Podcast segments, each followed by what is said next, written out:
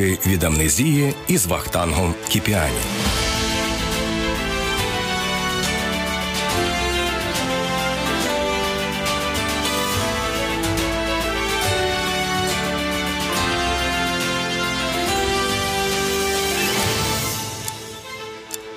Гонка озброєнь, освоєння космосу та український конструктор Сергій Корольов.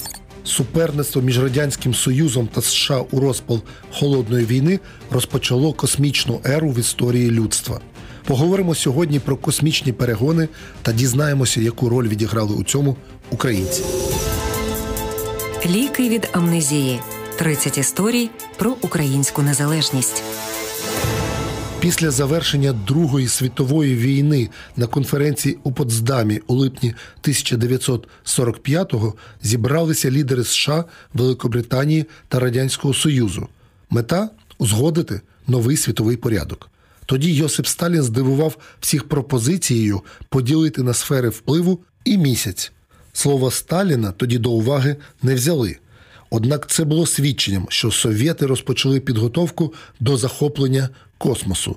Свій таємний план готували і в Білому домі, розповідає вчена астрофізик Любов Янків Вітковська. Вибухи е, ядерної зброї в Хіросімі і Нагасакі показали могутність наукову і військову Сполучених Штатів Америки. Хоча е, після закінчення Другої світової війни фактично радянський союз вважався переможцем.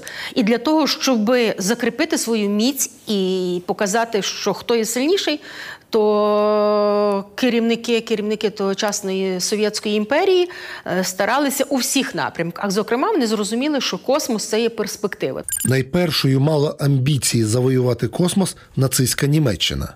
3 жовтня 1942 року німцям навіть вдалося запустити свою ракету за межі атмосфери. Однак через поразку у Другій світовій напрацювання німецьких конструкторів розібрали переможці війни радянські та американські уряди. Найбільше перепало американцям, бо крім креслень та ракети, їм дістався головний конструктор Вернер фон Браун. Він отримав громадянство США і став їхньою козирною картою. Сергій Корольов. Натомість у радянському союзі у 40-х роках більшість вчених і науковців або вже розстріляли, або запроторили до тюрем, так званих шарашок. Покращене харчування та можливість працювати за спеціальністю на благо системи. Цим секретні науково-дослідні інститути відрізнялися від концтабору. У такій шарашці перебував і відомий конструктор Сергій Корольов, родом із Житомира. Саме під його керівництвом запустили у космос перший штучний супутник Землі та було здійснено перший політ людини у космос. 27 червня 1938 року Сергія Корольова, який у той час працював у реактивному науково-дослідному інституті, заарештували як учасника Троцкійської контрреволюційної організації. Його засудили до 10 років виправно-трудових таборів і відправили на Колиму. У 40-х Корольова переводять до Казані, де під контролем органів безпеки він працює у секретному науково-дослідному інституті. В таких складних умовах в рабських вони працювали, але е, один із співпрацівників. Команди Корольова, е, один із солдатів, який служив військовій, тоді в службі військовій, е, на одному із семінарів розповідав, які які хороші стосунки були в групі Корольова, е, добрий гумор, добрий настрій. І ця вся нечисть, ця вся бруднота, ця, ця така нестерпна ситуація, в якій вони працювали вона якось відходила на другий план. Корольов міг задавати такий е, такий запал для своєї лабораторії, для свого того наукового наукової групи, для того, щоб люди розуміли, що вони працюють для космосу, а космос. Це є щось вище і нижче тих всіх негідників, які їх оточували. 27 липня 1944 року. Президія Верховної Ради СРСР ухвалює рішення про дострокове звільнення корольова з під арешту і знімає з нього судимість. Уже 45-го конструктора відряджають до Німеччини у складі комісії із вивчення німецької трофейної техніки, зокрема залишків ракети Фау-2. Корольов не лише повторив ракету Вернера фон Брауна, а й згодом удосконалив її. Перша у світі міжконтинентальна балістична ракета Р-7 могла дістатися у будь-яку точку планети. Запуск штучного супутника Землі. 4 жовтня 1957 року. 10 година, 28 хвилина, 34 секунда за московським часом. З космодрому Байконур у Казахстані Радянський Союз запускає перший у світі штучний супутник. Його виводять на орбіту Землі поспіхом на два дні швидше, ніж планували, розповідає інженер-метролог Геннадій Черчик. Це була ідеологічна все ж таки гонка. Радянський Союз хотів показати, що він е, є будівник комунізму, і в них е, наука розвинена дуже так сказати сильно, і відповідно в них є ракети, технології для того, щоб е, вивести певний вантаж в космос. У космосі супутник літає 92 дні, здійснює 1440 обертів навколо Землі та долає близько 60 мільйонів кілометрів. 57-й рік. Перший штучний супутник Землі це був такий дуже скромний об'єкт, якщо порівнювати із сучасними об'єктами. Але він мав дуже важливе завдання. Він е, оцінив щільність атмосфери Землі. Астрофізик Любов Янків-Вітковська додає, що супутник діаметром 58 см та вагою 84 кг вдалося запустити на орбіту за допомогою переобладнаної балістичної ракети, над якою працював український конструктор Сергій Корольов. Ліки від амнезії. 30 історій про українську незалежність. 4 жовтня 1957 року Міжнародна федерація астронавтики проголошує початком космічної ери людства. Поки у радянському союзі плакали від щастя, у США мали підстави почуватись невпевнено, розповідає публіцист Павло Бондаренко. Причому його запустили спеціально з пропагандистською е, ціллю. Е, підібрали для передавача е, частоту передачі таку, щоб могли навіть радіолюбителі сприймати оцей біп-біп-біп, який був. Е, Радянський Союз показував, що він має. Е, Технології, які дозволяють запустити не лише супутник. Тут був натяк чітко Ейзенхауера на те, що є балістична ракета, яка може доставити ядерну бомбу на територію Сполучених Штатів Америки. Це було найголовніше. З цього моменту у світі розпочинаються космічні перегони. Дві наддержави змагаються за першість у космосі. А вже через чотири місяці у відповідь СРСР американці запускають на орбіту свій супутник Explorer 1 Перший політ людини у космос. 12 квітня 1961 року о 9.07 за московським часом з космодрому Байконур стартує космічний корабель Восток-1. Контролює процесом головний конструктор Сергій Корольов.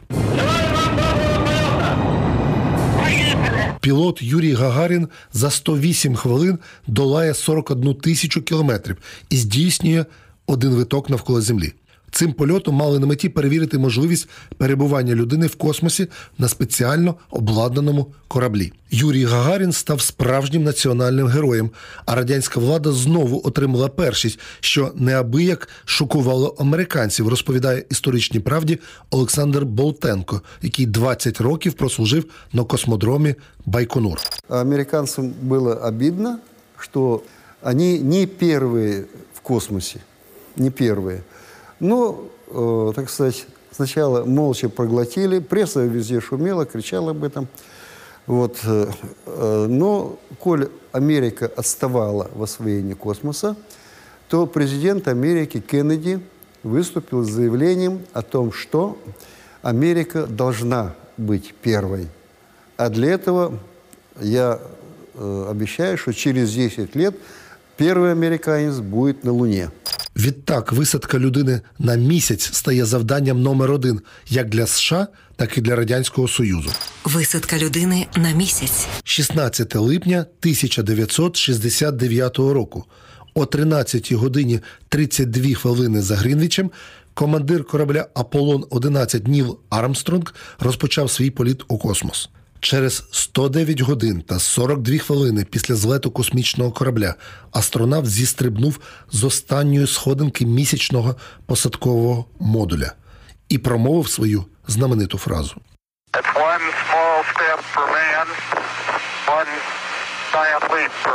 Це один маленький крок для людини, але гігантський стрибок для людства.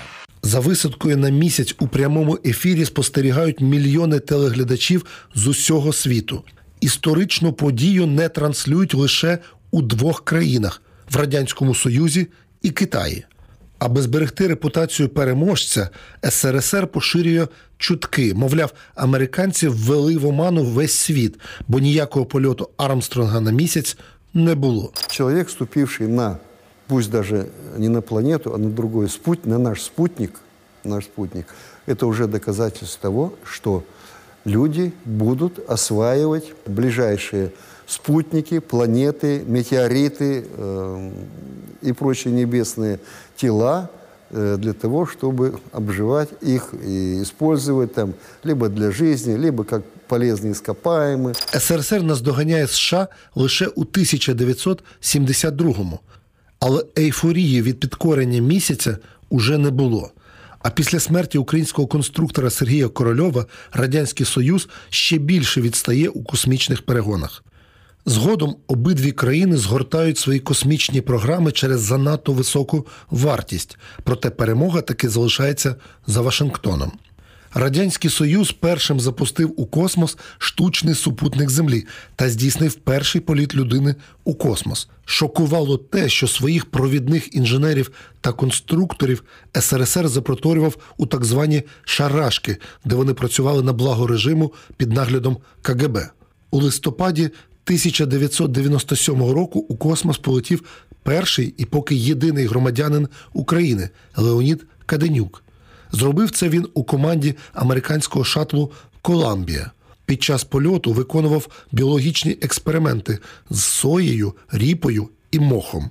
А у 2006-му підкорила космос американка українського походження пластунка Гайдемарі Стефанишин Пайпер. Вона перебувала на орбіті 11 днів і 19 годин.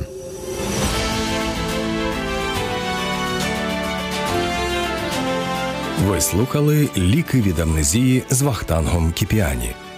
Можливо, у вас теж залишилися спогади про історії, які звучать у нашому подкасті. Пишіть їх у коментарях і не забувайте підписуватися на нас у SoundCloud, Apple Podcast, Google Podcast або інших зручних для вас платформах.